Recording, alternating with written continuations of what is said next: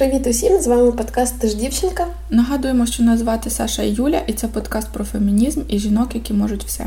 Ми не експертки з фемінізму, а феміністки, які втомилися чути, що цей рух злих, некрасивих чоловіконенависниць. Ми робимо це для того, аби разом з вами на прикладі реальних подій, реальних історій та реальних людей зрозуміти, що ж таке фемінізм і для чого він потрібен. Цей подкаст не має на меті когось образити чи змусити ненавидіти, якраз навпаки. Але якщо ви ненавидите жінок і вважаєте, що вимога звичайного людського ставлення до нас – це занадто радикально, якщо ви не готові слухати чи дізнаватись щось нове, то просто вимкніть цей подкаст. Починаємо. Ми починаємо, і я ще чіпси дожовую, в мене все поприлипало. Ми тут з Сашою тільки що займалися здоровим харчуванням. Спочатку Саша йогою, а потім здоровим харчуванням. Мені можна, в мене ПМС. А в мене стрес. Так, ми кожен раз, коли будемо записувати... Ні, я сподіваюся, що не буде такого, що ми записуємо подкасти, і за цей час сталося щось супер странне, хрінове. Ну, мені здається, що в 2020-му вже пора змиритися з тим, що, типу, якоїсь спокійної стабільності чекати якось наївно, мені здається, ні? Так. Відколи ми говорили в останнє, Юлія знову якісь кардинальні зміни в житті. Причому, що я завжди кажу, що я хочу жити спокійно, але мені здається, що не хочу. Знаєте, як це там, типу, всі там блогери пишуть, там, то, що ти там думаєш, ти притягуєш. І я не знаю, насправді я не думала, щоб лишитись без роботи, але таке. Чим вигребеш? Вигребу, але я просто розумію, що я насправді продуктивна тоді, коли я маю роботу, бо от зараз в мене ніби нема роботи, і я не роблю взагалі нічого, по суті. Ну, там, в мене завжди, там, коли є робота, я ще встигаю щось там готувати і складати, і ще там щось. А зараз в мене взагалі нема бажання робити хоч щось. Ну, але подкаст завжди мусить бути бажання запасити. Так, я прийшла до Юлії з йоги, і якраз тема на поговорити перед тим, як ми почнемо розповідати наші історії.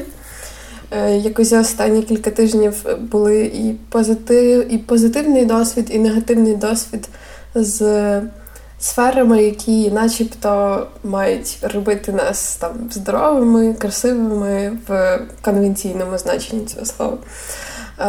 І от якось дуже часто такі речі, як там салони краси, спортивні зали і так далі, вони начебто спрямовані тобі допомогти, але насправді дуже шеймлять.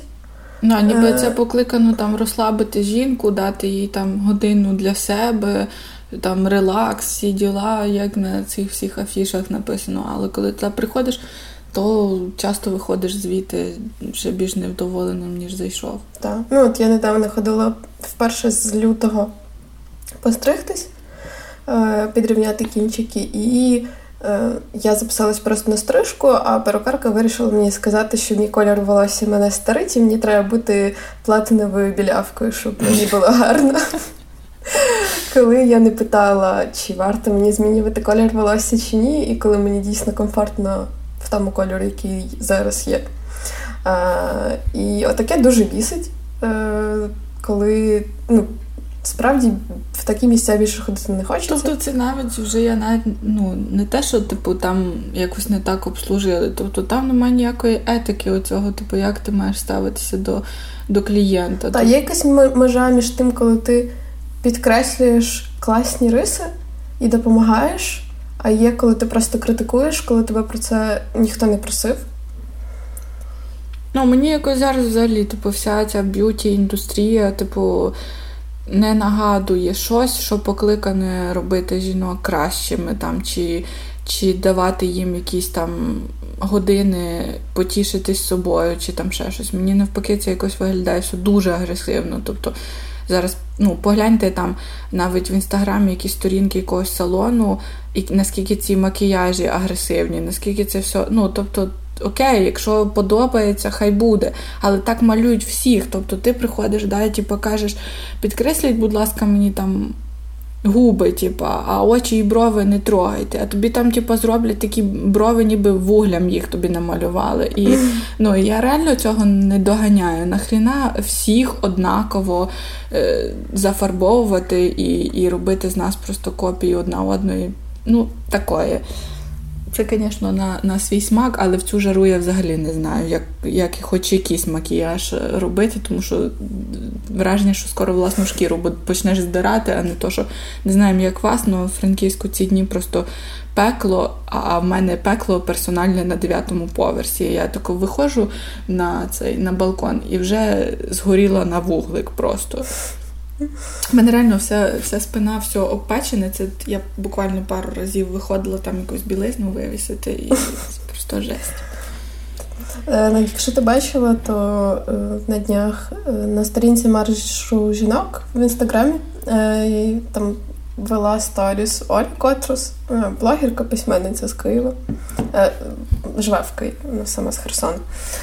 І вона якраз говорила про те, як оцю межу, коли ми щось робимо, якісь процедури через те, що нам так справді комфортно, і через те, що це нав'язане суспільством. Тобто вона говорила про волосся на тілі і про якісь такі речі. Ну, важливо, я сама відчуваю, що я ще не знайшла, що я роблю. Да, це через те, що хтось сказав, що так треба, так.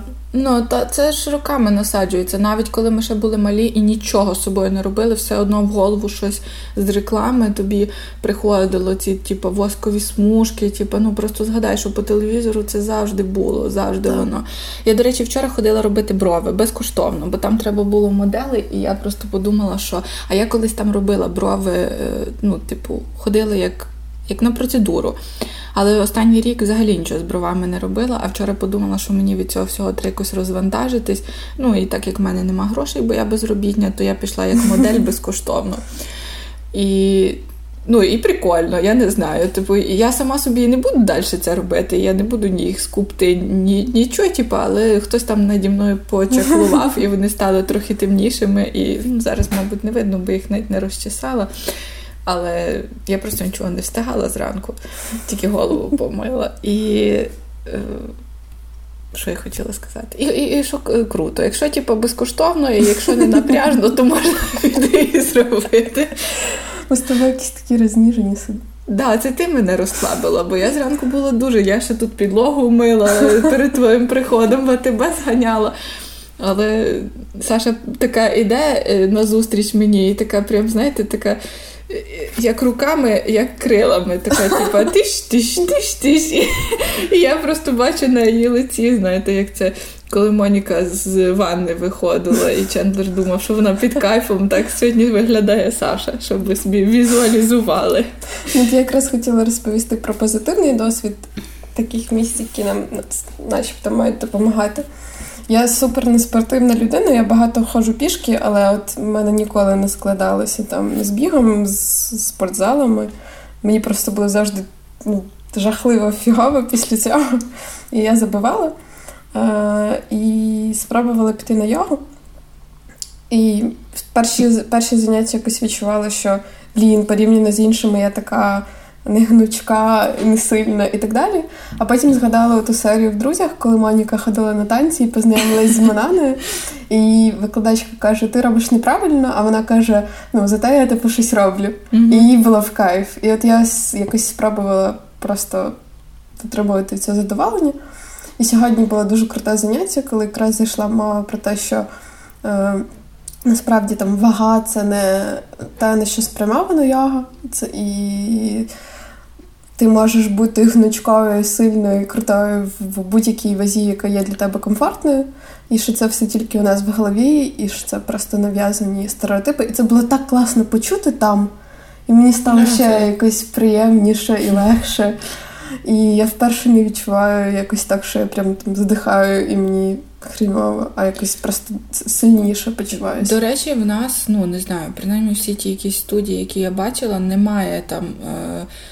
якихось чуть повніших інструкторів з йоги, а от за кордоном це нормальна практика, коли, типу, ну, йогині типу, вони такі взагалі дуже кругленькі, такі м'якенькі, але типу супергнучкі, що ну, вони постійно підкреслюють, що вага ніби не впливає на то, наскільки ти там можеш потягнутися, скластись там в 3 рази, перекрутитись і так далі. То це, ну, вони там, типу, переважно ж всі ведуть і інстаграми і так далі, то прикольно подивитися, бо в нас я не бачила, щоб якісь сьогодні... такі супер висушені, і ти така, я не відповідаю, нічому не піду туди, не хочу. Так, якраз це сьогодні про це теж розповідали дівчата, і ягиня, яка веде заняття, про це сказали, і що там якась дуже крута ягиня, яка починала там буквально з якихось дуже базових речей, в неї не виходила. І думаю, що вона це сказала, тому що я сьогодні все заняття падала, щоб мене якось підбадьорити. Але якщо ви раптом в Франківську і шукаєте щось таке, від чого вам буде добре, але при цьому це буде зміцнювати ваше тіло, то дуже раджу хот-йога, вони знаходяться там на Шевченка. Мені поки що дуже подобається. Ну, ви зрозуміли, хот-йога. Та, і тренерку звати Оля. Так, це перша наша рекомендація на сьогодні. Якщо ви ще з нами, то залишайтеся, слухайте до кінця, бо там будуть ще поради, але трошки з іншої сфери. Так. Як ще хотіла сказати, що думаю, що, напевно, ті, хто нас слухають, вже бачили, але Лібрес випустили дуже крутий ролик, і в мене були там мурашки. Я думаю, що всі бачили, бо це складно пропустити повз. Але я ще скажу, що в них реально класні прикладки. Я їх купувала ще до того, як дізналась, що вони роблять. А в них і раніше був хороший ролик, якийсь, по-моєму, в 14-му році чи в 16-му. Вони так само, ну, не фіолетову рідину, не синю, але на прикладки. То тут окей. Якщо ви не бачили, то я думаю, що там буде десь теж посилання на ролик, але просто можете ввести, та й воно покаже. Дуже все прикольне. Я не знаю, чи ти бачила, Оксана Павленко там ще послала таке прикольне, що типу... різні реклами. Та, але там мені найбільш сподобалось таке, типу, коли в'язані, типу... Ага, ти бачила? Та, по-моєму, теж Лібрес. Ні, по-моєму, ні. А може, я не знаю, я вже сплутала, бо там було багато класних. Це дійсно така, типу, хороша підбірка... того, як може виглядати, як має виглядати, і що тут... Не ці дні вдягаю біле. І так далі. Я і без місячних не часто вдягаю біле. Ну, да. Ми вже з Сашою говорили в якомусь епізоді, які ми чистюлі, так що... Хоча я сьогодні в білій футболці. Ну, це разово, це разово. Це акція така... Що ще важливо хотіла сказати, в мене просто після того, як стався скандал з Джон Роулінг, ця стрічка стала прям нестерпно трансфобною, мене це дуже бісить. Бісить не в тому плані, що цього багато, а в тому плані, що цього багато не обґрунтовано і без якихось адекватних аргументів. Тобто це в основному зводиться до якихось трансфобних низьких жартів, і, типу, мужик хоче бути в жіночій роздягальні і так далі, коли все насправді набагато глибше. Було багато думок. Але на що розбиратись? Просто можна написати та й все. Так, і, типу, там було багато таких ще аргументів, що під твітами Роулінг було дуже багато образливих коментарів, якихось там агресивних, з погрозами, все таке. Але це не репрезентує всіх трансгендерів світу, тому що серед будь-якої групи населення, суспільства є кончені люди. Серед феміністок, серед антифеміністок, серед трансгендерів, серед цисгендерних людей. Просто скрізь є неадекватні мудаки. Все. Це не означає, що всі трансгендери мудаки, тому що там були агресивні коментарі. Але взагалі, насправді, думаю, що варто просто всім трошечки глибше задумуватися, в чому коріння проблеми і чому взагалі якісь явища існує, тоді набагато простіше не засуджувати інших людей. Я зараз з такими темами намагаюся просто більше дізнаватися для себе, якоїсь інформації, яка підкріплена фактами. Можу порадити статтю на The Scientist, вона називається «Are the brains of transgender people different from those of cisgender people?» І там є інформація про різні дослідження, які показують, чим відрізняються взагалі трансгендерні люди від цисгендерних людей, в чому біологічна різниця в мозку, причому від різних дослідників. І там не тільки, насправді, є інформація на підкріплення того, що вони різні, там є і з такими контроверсійними результатами дослідження. Але там є трошечки про мого улюбленого нейробіолога Діка Сваби, який він нідерландець, і він заснував банк мозку. Вони там дуже багато робили досліджень ще з, по-моєму, з 60-х років минулого століття. І от в 90-х вони якраз досліджували людський мозок трансгендерних жінок, 6 трансгендерних жінок посмертно. Бо в цей банк мозку можна донатити свій мозок, типу, прикольно, за життя, і потім вони, типу, досліджують. І от вони в 90-х вивчали мозки 6 трансгендерних жінок і виявили, що розмір центральної, це було так важко перекласти, центральної секції опорного ядра термінальної полоски. Я не знаю навіть, чи це правильно. Коротше, але якийсь кусочок мозку. Це кусочок мозку, який відповідає за сексуальну поведінку. І що от у цих трансгендерних жінок ця ділянка була більш схожою до зони мозку цисгендерних жінок. Тобто вони були біологічно навіть в мозку більш схожі до жінок, хоча, типу, вони народились чоловіками. Ну, отакі штуки, коли ти просто оперуєш фактами і намагаєшся розібратися, чому таке явище взагалі існує, може допомогти зрозуміти взагалі, чому такі люди є, і ставитися до них адекватніше. Але є ще така штука, якщо не хочеш розбиратися, і не розбираєшся, і не розумієш, то можна просто не ображати людей, ну, інших, типу, чи ти хто інше думає, чи інше виглядає. Можна просто не ображати. Окей, типа, там трансгендери не будуть бігти за твоєю дитиною і казати, щоб вона ставала трансгендером. Не будуть приходити до тебе на весілля і кричати, чому ти святкуєш там своє там традиційне весілля. Цього не відбувається, і цього не буде відбуватися. Тому то для чого приходити до них і їм казати щось, що вони не мають робити? Ну, ти бачиш, тут просто вони ж не хочуть, щоб вони були в просторах для жінок, але прикол в тому, що вони пред'являють якісь претензії трансгендерам, а не там, не знаю, міській владі, яка мала би тоді зробити третій простор суду для трансгендерів. В цьому ж проблема, правильно? Ну тоді це не трансгендери мали би робити. Бо, тобто, наприклад, в Франківську, що би не відбувалося, я дуже люблю заходити в групу якісь там франківчани, бо, наприклад, якщо десь там щось трісло, кусочок стіни надщербилося десь з будинку чи ще щось, то в нас в кожному пості тегають Руслан Марцінкін, нашого мера. Розумієте, люди просто дуже-дуже свідомі. Вони зачіпають Марцінківа тупо всьому. Вчора я прочитала, що якусь новобудову обстрілюють якимись там металевими кульками. Вже другий рік обстрілюють і потягнули Руслан Мартинів. Я не знаю, чи то вони думають, що він обстрілює, чи він має сидіти вночі в кущах і виглядати, хто обстрілює.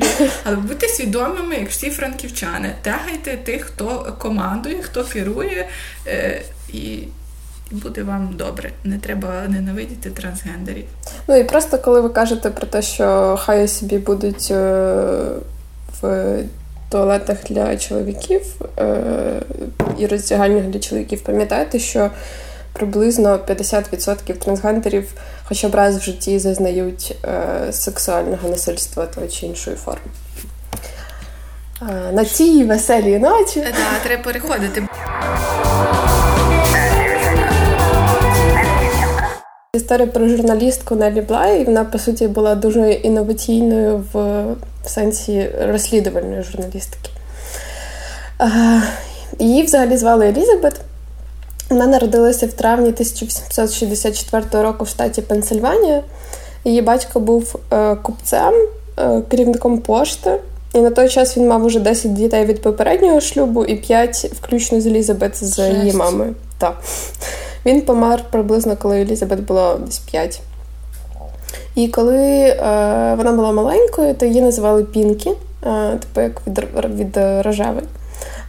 Але коли вона підросла, то хотіла собі більш витончене ім'я і змінила прізвище на Кахрейн, здається, не впевнена, як вона читається. Їй було, коли їй було 15, її зарахували до школи Індіани, зараз це Пенсильванський університет в Індіані. Але лише на один семестр, тому що далі не було коштів навчатися. І після цього мама Елізабет перевезла сім'ю до Піттсбурга. Тут Елізабет спробувала писати.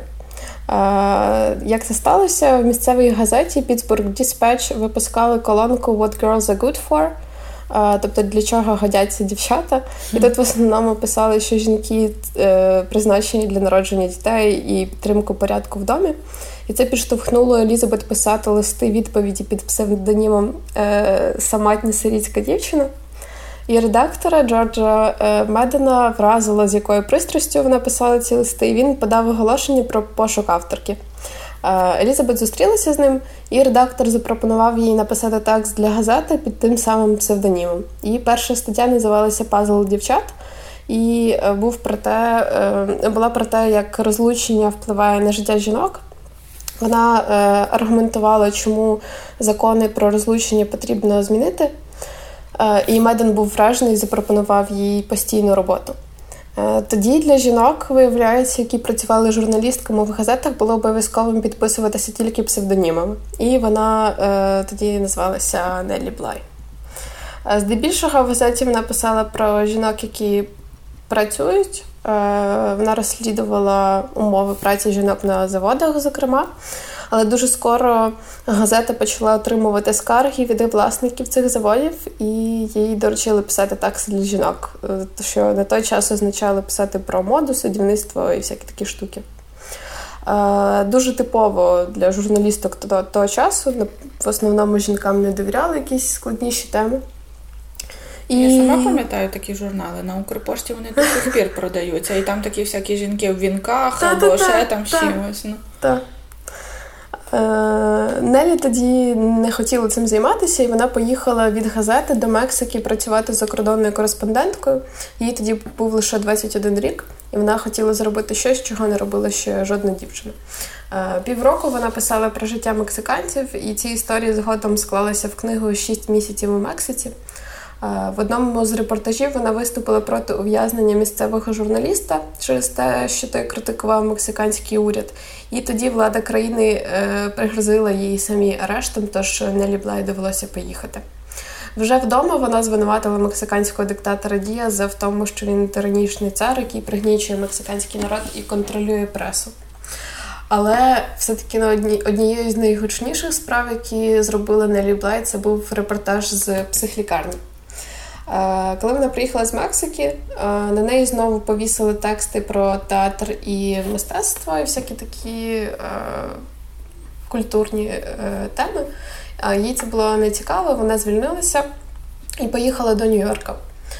Кілька місяців вона була взагалі без грошей, а тоді все-таки влаштувалася в газету New York World Джозефа Пуліцера. Це той самий Пуліцер. Я зрозуміла. Чию премію ми зараз знаємо.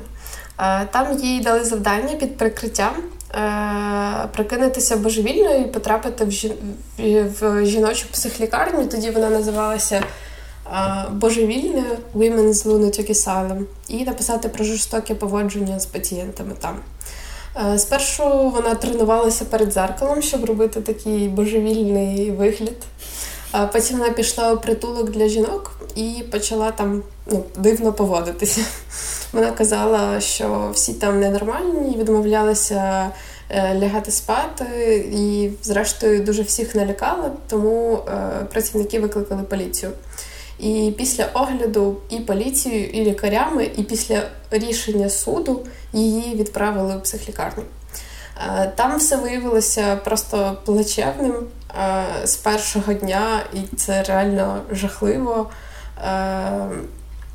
Вона писала про те, що їх годували якоюсь незрозумілою зіпсованою жижею, зіпсованим м'ясом. Питна вода була не питною, бо була дуже брудна. Їх били, якщо вони говорили чи порушували правила, а правило було в тому, що треба було просто з 6 ранку до 8 вечора сидіти на твердих лавках і мовчати. Жесть. І багато з пацієнтів насправді виглядали цілком здоровими. Деякі з них, наприклад, просто не говорили англійською, бо були іммігрантами, їх туди просто закинули, і вони не могли звідти більше вибратися. Здається, що якщо ти навіть здоровий туди потрапив, то можна було... Так, вона теж про це писала, що якщо б ти там провела 2 місяці, вона б точно поїхала дахом. І казали, що їх мили в льодяній воді в ваннах, але ці ванни... воду не міняли після того, як помилися перетемні люди. Боже. Тобто вони всі вмилися в одній воді, користувалися одними рушниками, при тому, що в когось там були якісь виразки, і ти типу маєш витиратись цим рушником. Коротше, треш. Просто треш. І через 10 днів її забрала і її газета. Вони написали, що вона насправді здорова. Що це розслідування? Так. І це насправді... Спочатку вийшов репортаж, потім вийшла книжка «Десять днів у божевільні». І це стало сенсацією і змусило лікарню реформуватися. Хоча дуже пізно туди прислали як комісію, аж через місяць, і вони до того часу вже дуже багато що вичистили, поміняли. Але все одно її репортажу повірили, і туди дали фінансування $1 мільйон до бюджету. Це було на той час супербагато. Це, вважаю, десь 80-ті. 1880. І все-таки щось там трошечки помінялося. І взагалі вона стала... Це був прорив в журналістиці, в розслідувальних репортажах. І вона показала, що жінки можуть писати не тільки про моду і про домогосподарство. А що, можуть все, може? Так, можуть все.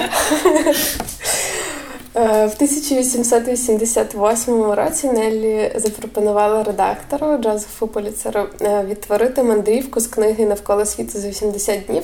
І навіть не те, що відтворити, а побити цей рекорд.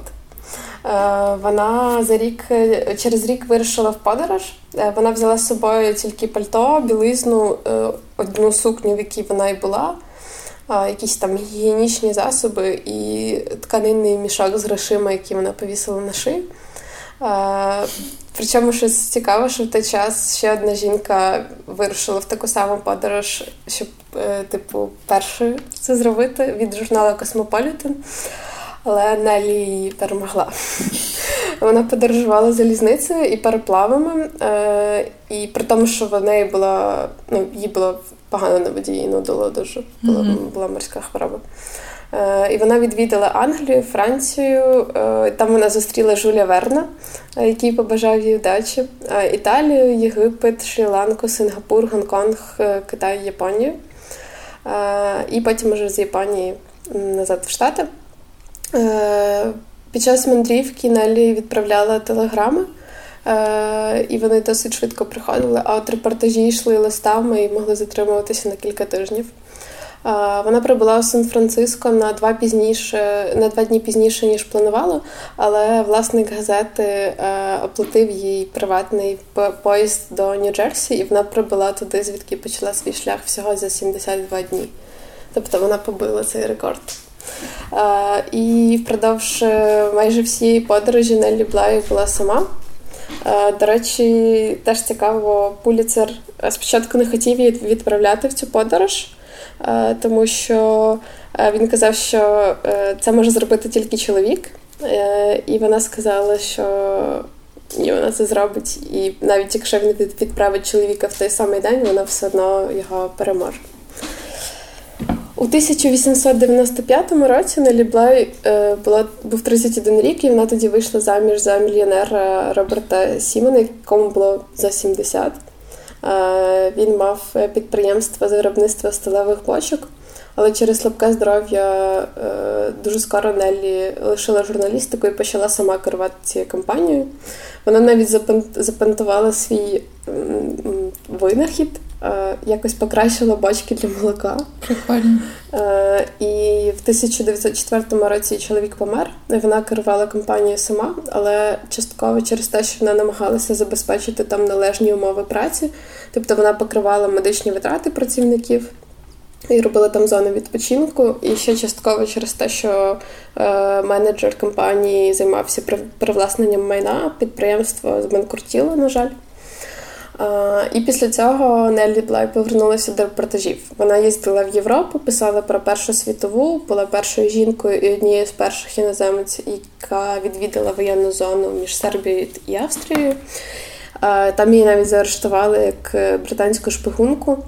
І ще вона писала про рух суфражисток і дала їм назву статті «Суфражистки перевершують чоловіків». І вона навіть передбачила, що жінкам не дадуть право голосу на виборах до 20-го року, і десь приблизно так і сталося. Прикольно. Вона померла в Нью-Йорку від пневмонії у віці 57 років, але ми досі про неї пам'ятаємо, і вона супер-супер крута.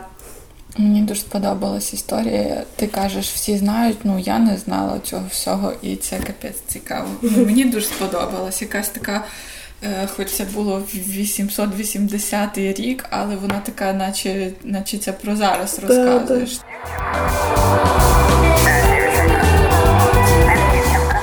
В свій час про неї забували, а вона була така крута і так любила свою роботу, що ну, зараз, звичайно, про неї знімають фільми, всі говорять, але чому це не робити в свій час? Я досі не розумію. Саме мова буде йти про Софію Караффу-Корбут. Думаю, що якщо ви не знаєте, хто це, то точно бачили її роботи ще з дитинства. Думаю, що якщо ви загуглите і подивитесь на картинки, то зразу згадаєте і зрозумієте, про які малюнки йде мова і про кого. Може, я якось неправильно розповідаю історії, бо я це коли навіть писала, зрозуміла, що в мене якось воно все, я весь час опускаю якісь цифри, родовід, походження, в мене якось все. Але мені хочеться якось, не знаю, зосередитись на тому і передати те, що саме мене зачіпає в історіях, тому що ви все одно забудете, коли вона народилася там, чи, не знаю, коли пішла в один університет, чи коли там не закінчила якийсь інший. Але мені просто хочеться зачепити якусь важливу суть. І я тут написала, щоб прошу прийняти і простіть. Отже, чим така важлива пані Софія? Софія Караффа-Корбут віддала українській книзі 43 роки копіткої праці і ще за життя стала класиком художнього оформлення. Вона проілюструвала 60 книг українських авторів, що вийшли загальним тиражем близько 6 мільйона примірників. Дані в різних статтях трохи відрізняються, але навіть якщо ми не скажемо точне число, то ми можемо точно сказати, що це дофіга. Майже все, що написав для дітей Іван Франко, казки та вірші Лесі Українки, оповідання Степана Васильченка, Оксани Іваненко і Марії Пригари виходили з графічними малюнками Софії Корбут. Ілюстрація книги в той час могла займати десятки років. Особливим здобутком Софії Караффи-Корбут є Шевченкіана. В 1967 році вийшов друком Кобзар Шевченка з її 34 ілюстраціями. Майже 100 ліногравюр, створених за мотивами поезії Тараса Шевченка, зберігаються в Шевченківському національному заповіднику в Каневі. Проте найвищим досягненням художниці, що викликає велике захоплення, є досконалий і вражаючий цикл ілюстрацій до поеми Івана Франка «Іван Вишинський» і до драми феєрії Лесі Українки «Лісова пісня», які визнано шедеврами національного графічного мистецтва. Софія потратила на них 17 років життя, проте за життя не побачила їх надрукованими.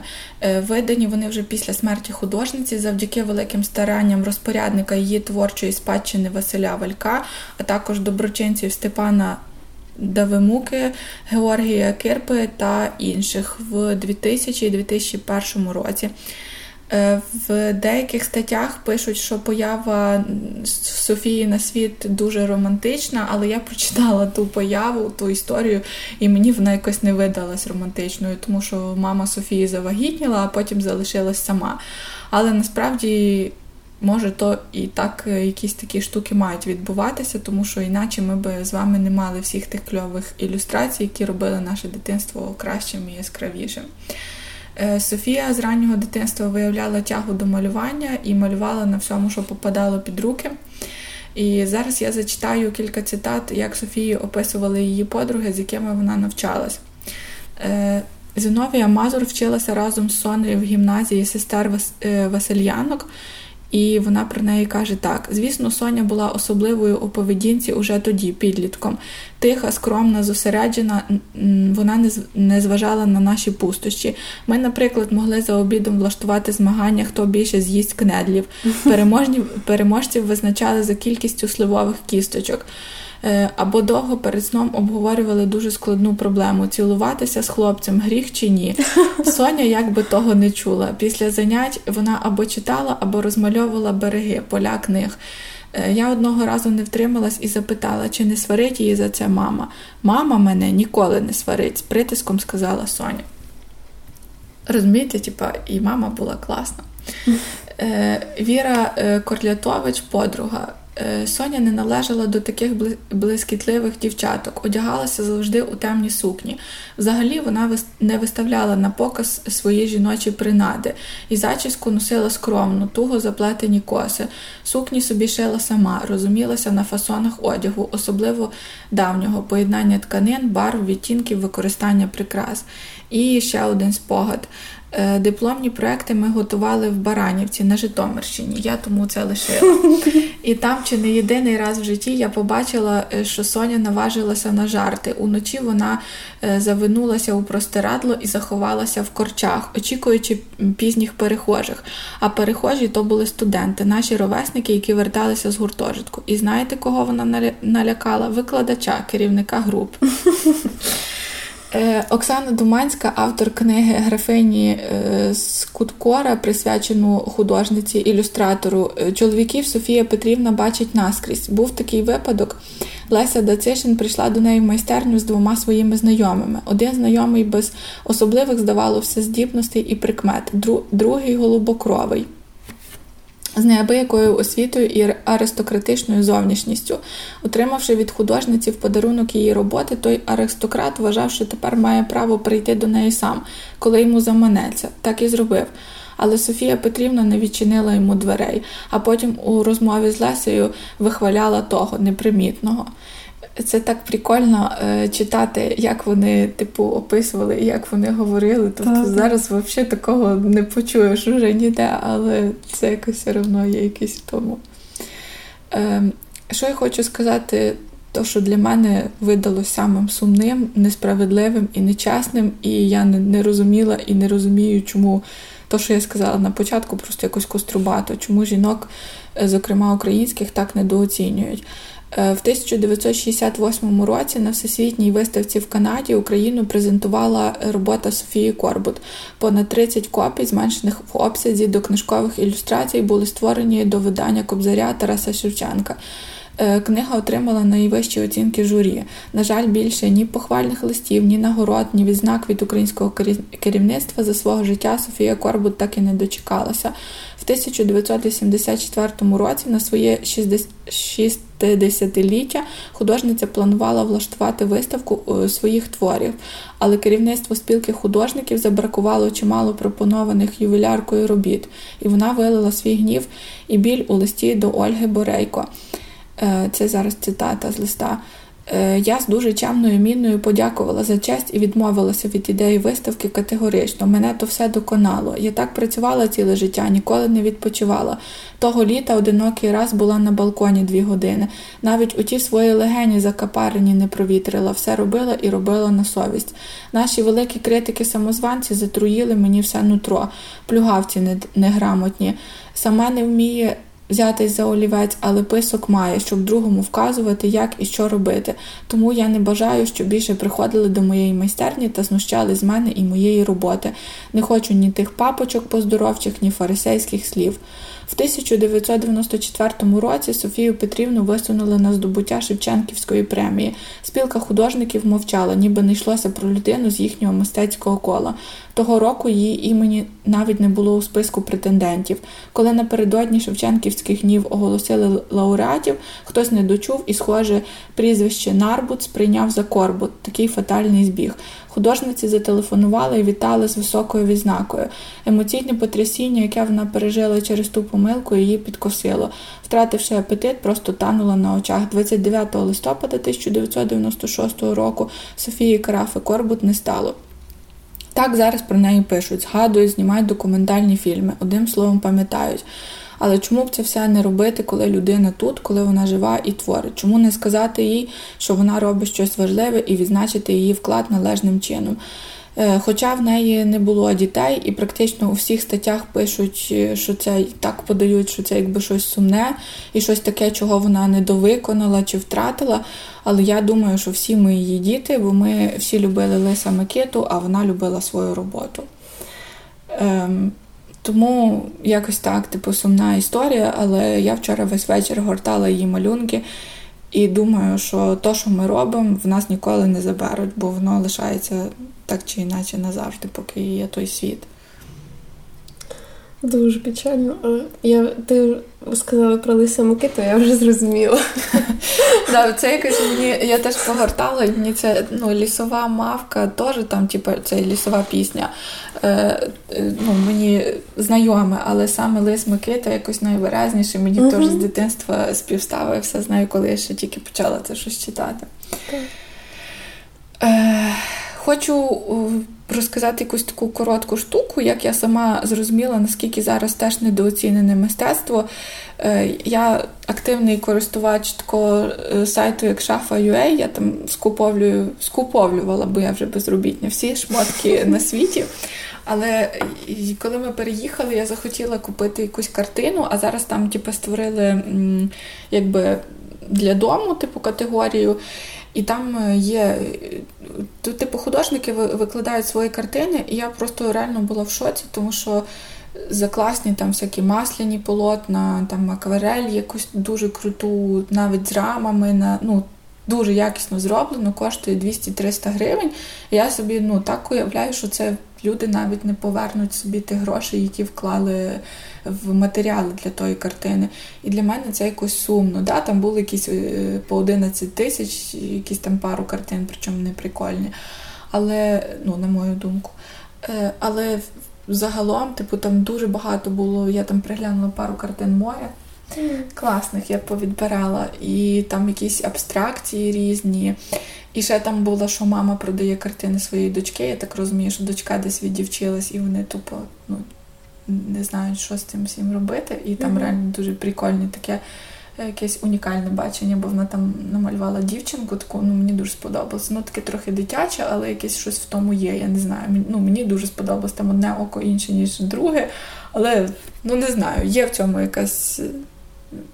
Мені стало сумно, що за 1000 гривень ти можеш 5 картин купити, і, то реально можна відкривати галерею, там за копійки скупити ці всі роботи. Я не знаю, чого так.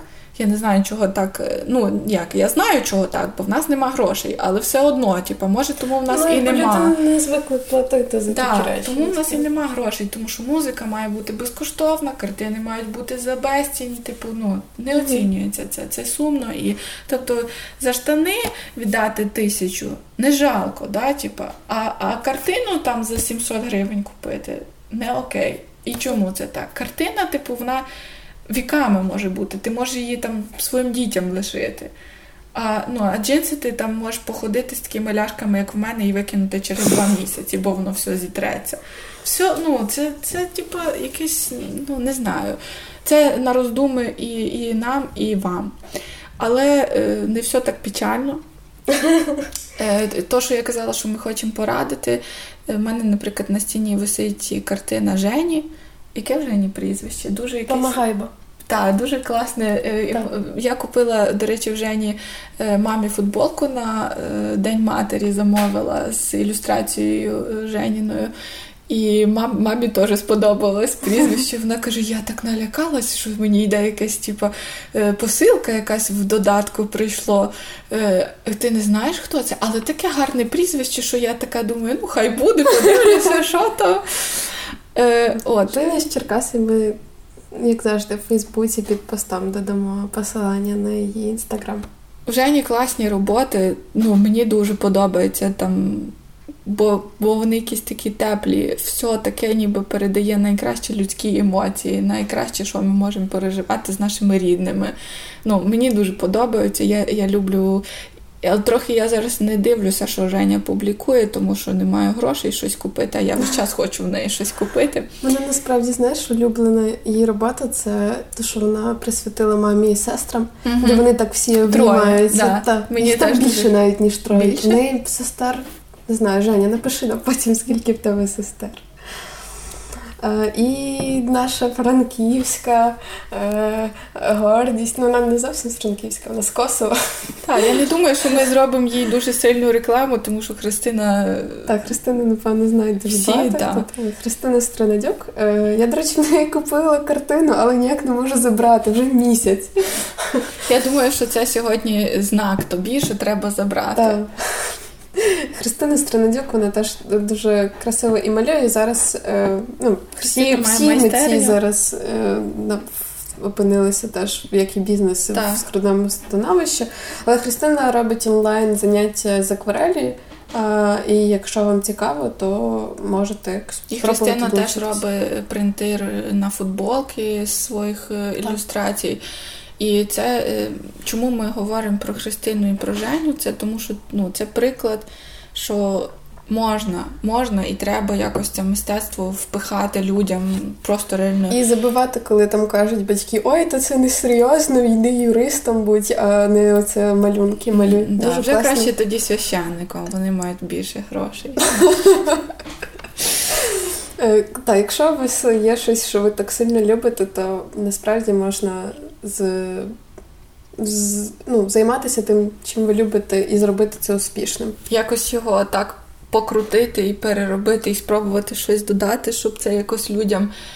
Тому що просто сказати, там, я малюю, там, дивіться, в мене є класні картини, цього вже якось недостатньо. Наші люди вже не готові до цього. Мені брат каже, що от в нього є магазин і 2 зали. І от один зал великий, зразу з центрального входу, а другий менший. І він каже, що за півроку в менший зал не зайшла ні одна людина. Тобто люди настільки ліниві, що люди заходять, якщо немає нічого, що їм треба в першому залі, вони далі не йдуть. Тобто, ми вже хочемо, щоб нам поставили ложечку в рот і ще щелепою порухали, пожували. Тобто, так якось приходиться. Але незважаючи на то, я хотіла ще сказати, що якщо чесно, я донедавна не розуміла людей, які годинами стоять і дивляться на картини. Знаєте, як то показують там в фільмах, що в галереї люди стоять і роздивляються. Для мене реально було загадкою. Ну що ж вони там дивляться по півгодини, по годині стоять. І от недавно ми нарешті вже в такій квартирі, де нам можна все почепити, Діма присверлив в коридорі картину, і я зловила себе на тому, що я вже 20 хвилин стою і просто дивлюся на неї. І причому, що картину ми дістали, Діма дістав її зі смітника і приніс додому. Ми купили для неї класну рамку. От, швидше за все, та картина не завершена, але якась вона така для мене, тим і цінна, і якась...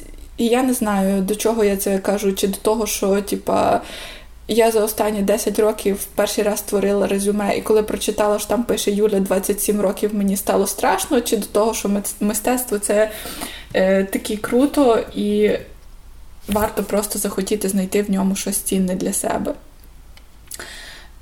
Ніби, не знаю, на цьому, певно, все, що я хотіла сьогодні протараторити.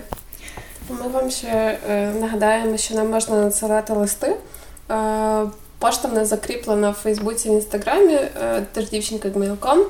Але ви можете нам надсилати не тільки листи про, ну, по-перше, обов'язково надсилати листи про крутих жінок поряд з вами. Можливо, у вас теж є якісь ілюстраторки, художниці, яких би ви хотіли порадити, або у вас лікарі є мама... якісь, яких би ви хотіли, ну, гінекологів, бо ми більше хочемо радити щось для жінок. Хоча не обов'язково. Але якщо ви знаєте якогось типу, це не обов'язково мусить бути щось про те, що ми розказуємо, ми постараємося це якось вклинити в наступні наші. Так. І не обов'язково Івано-Франківськ, будь-яке місто. Ви можете нам присилати, якщо вони ведуть якісь активні сторінки чи щось таке, щоб можна було дати якесь посилання. Ми тільки за і завжди... Так, завжди раді розповісти. Якщо ви просто хочете розповісти про те, як у вас класна мама, бабуся, подруга, то теж напишіть нам їхню історію. Це може бути щось максимально просте, але важливе для вас. І так як ми сьогодні говорили про б'юті-індустрію, можете нам розповісти якісь дивні, дурні, дотепні історії? Ми з Сашою хочемо зробити щось таке, типу, збірку таких штук. Просто якусь... Якийсь короткий епізод суто про це? Так, да, максимально може бути щось дурне. Ви можете нам, типу, коротко це описати. Хочете, можете нам навіть голосове якісь повідомлення, якщо вам важко... Так, якщо лінь писати, можете будь-куди надіслати. Ми є в Твіттері, в Інстаграмі, в Фейсбуці. А слухати нас, ви знаєте, да? Бо ви вже не слухаєте. Так що будемо дуже вдячні будь-якому повідомленню, листу. Будемо раді це зачитати в наступному епізоді «Ти ж дівчинка». А поки нагадуємо, що ви можете все. Па-па!